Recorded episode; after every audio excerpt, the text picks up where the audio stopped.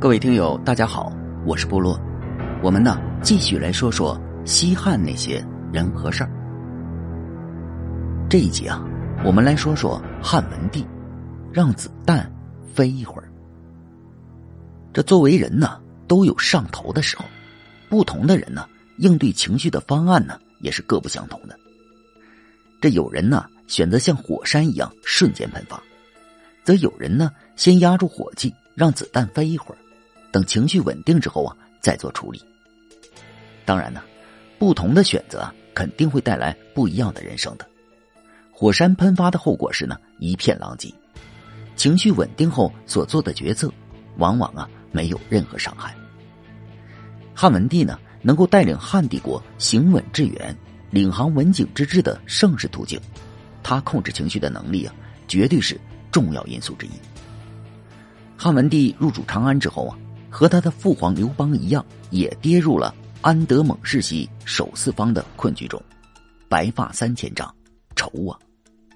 是的，汉文帝呢也渴望自己麾下有如李牧、廉颇般的良将，那样呢就不怕匈奴的屡屡骚扰了。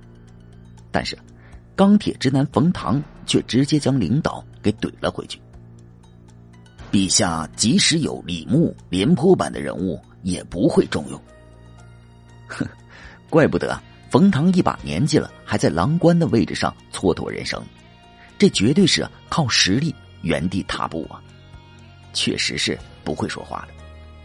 但意外的是啊，汉文帝呢，虽然当时是很是愤怒，但他呢却没有立刻发作，而是回到了寝宫，等情绪稳定之后呢，再将冯唐找来问话。老冯啊，你就算想批评朕，但也不要当着大家的面儿啊。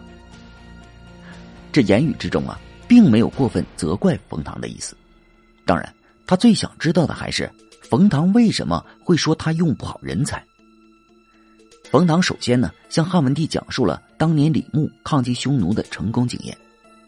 李牧能够自主决定边军的赏罚，赵王呢也有将在外。君命有所不受的自觉，所以啊，李牧啊才能够北逐匈奴单于，破东林，灭旦林，威震塞外。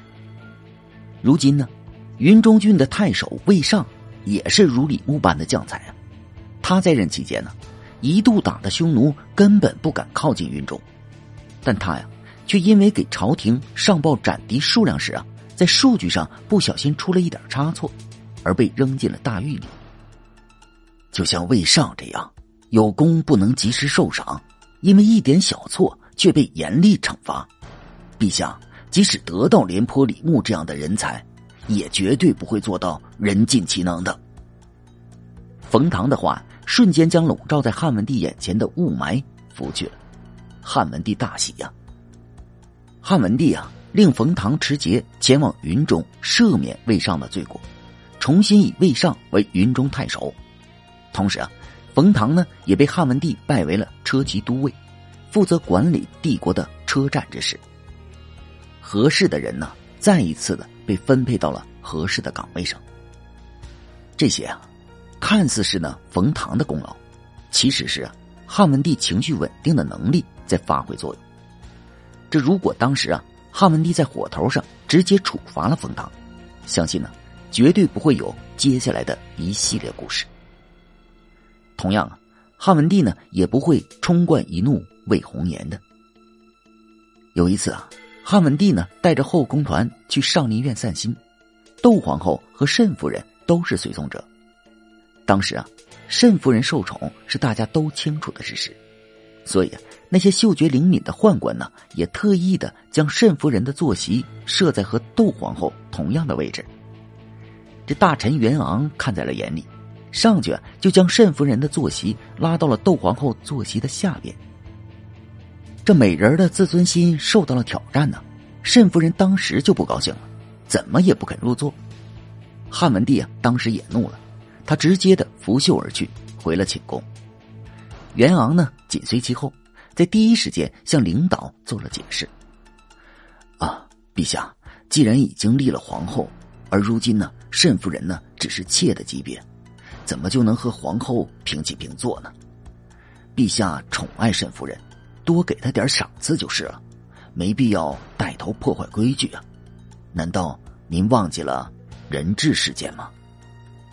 是的，戚夫人当年呢，就是因为挑战了吕后皇后的权威，从而在刘邦驾崩之后，被吕后做成了惨绝人寰的人质。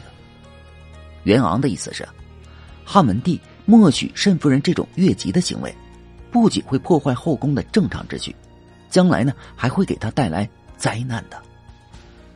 汉文帝一听啊，瞬间醒悟，他将慎夫人给召来，将袁昂说的话呢向慎夫人复述了一遍。慎夫人呢，当时是也惊出一身冷汗，原来这袁昂是在救他呀。为了表示感谢，慎夫人呢赐给了袁昂。黄金五十斤。想想，如果汉文帝当时在现场就将自己的情绪给释放出来，那样啊，只能让慎夫人的优越感进一步上升。可以肯定啊，慎夫人将来啊，肯定会为他的无知行为所买单的。万幸的是，正是因为汉文帝的冷静，才最终避免了悲剧的发生，还维护了后宫的秩序。这都说以史为镜啊。汉文帝呢，控制情绪的方法其实啊，就是一面镜子，任何人呢都可以学习和参照。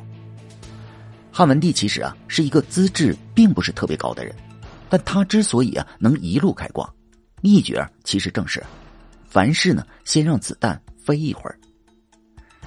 朱理之变后啊，大臣们呢要拥立他为皇帝，他没有表现出一丝的兴奋，而是通过开会、占卜、调查等方式反复的验证。在等到确切的答案后，才做出去长安的决定。属下有说话不当的地方，他从不现场发火，而是等火气下去之后才做决策。这样呢，就避免了自己被情绪所绑架，从而做出错误的决策，影响帝国的正常运转。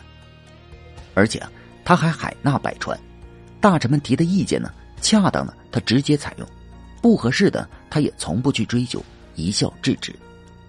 结果是，帝国的官吏们知无不言。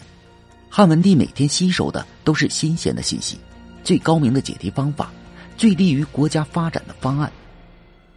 是的，良药苦口利于病。正是因为汉文帝啊，将自己的格局打开了，将情绪控制稳定了，他呀才能够及时的避坑，并且每天呢保持着进步。怎么说呢？这其实啊是一种持续进化的能力。后来的汉文帝啊，水平呢其实已经足以碾压帝国官吏群体中的任何一个人，包括洛阳才子贾谊。所以啊，文景之治的盛世图景能够在汉文帝手里铺展开来，那绝对是有原因的。仔细观察历史上那些有所作为的圣君，他们其实啊都是具备控制情绪的能力。在情绪波动最激烈时啊，先让子弹飞一会儿。唐太宗李世民就是这样。这李世民呢，是历史上皇帝群体中出了名的虚心纳谏者。他与魏辉呀一唱一和的共同上演了一幕君民臣职的样板戏。但李世民呢，毕竟也是人呢，也有他情绪的临界点呢。这有一次啊。魏辉呢，因为拉着唐太宗的袖子不让皇帝下班，惹得这李世民呢回到后宫之后呢是骂骂咧咧。妈的，朕一定要杀了这个乡巴佬！在长孙皇后的抚慰下，太宗呢很快就平复了自己的情绪，再次将自己切换到了虚心纳谏的模式。这个不是笔者要说的重点，重点是啊，如果太宗当时在朝堂上发作。那后果将不堪设想。魏辉呀，为什么敢如此直白的屡屡挑战太宗的忍耐力呢？就是因为啊，他知道太宗呢不会因为这个而降罪于他的。如果当时啊，太宗在朝堂上给魏辉难堪，或者将他给办了，那么大唐庙堂真话的门从此就会被关闭，太宗呢再也不会听到治世良言了。所幸的是。当时的做法也是啊，让子弹先飞一会儿。最终呢，太宗和自己和解了。瞧瞧，高手在处理问题时啊，手段其实啊都是一样的。包括韩信呢，当屠夫挑战他的尊严时呢，韩信的内心呢同样也是剧烈燃烧的状态，爆发只在一瞬间。韩信当时啊，他犹豫的时间其实正是子弹在空气中穿梭的时间。最终啊，韩信在“小不忍则乱大谋”这句话面前低下了高傲的头颅，从屠夫的裤裆底下钻了过去。那一刻，韩信已经具备了一个战神该具备的素质：沉稳、淡定。后世的周太祖郭威年轻时啊，也曾经面临过和韩信同样的场景。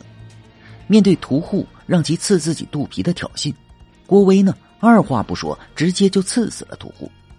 结果是，郭威被关进了大牢，只剩下被处斩。这如果不是李继涛极其欣赏他的勇气和胆量，将他放了出来，估计啊，郭威在历史上连个影都没有。但说实话呀，郭威能被搭救这种事啊，概率其实是非常低的。按照事物发展的正常规律啊。郭威大概率啊会为自己的鲁莽行为所买单的，所以呀，冲动是魔鬼这句话没有一点错。但是呢，我们都是凡人，生活中呢难免会有情绪失控的时候，那怎么办呢？很简单呢，先让子弹飞一会儿吧，共勉之吧。好，感谢您收听本集故事。如果喜欢部落，请点击关注和订阅吧。感谢您支持部落，谢谢。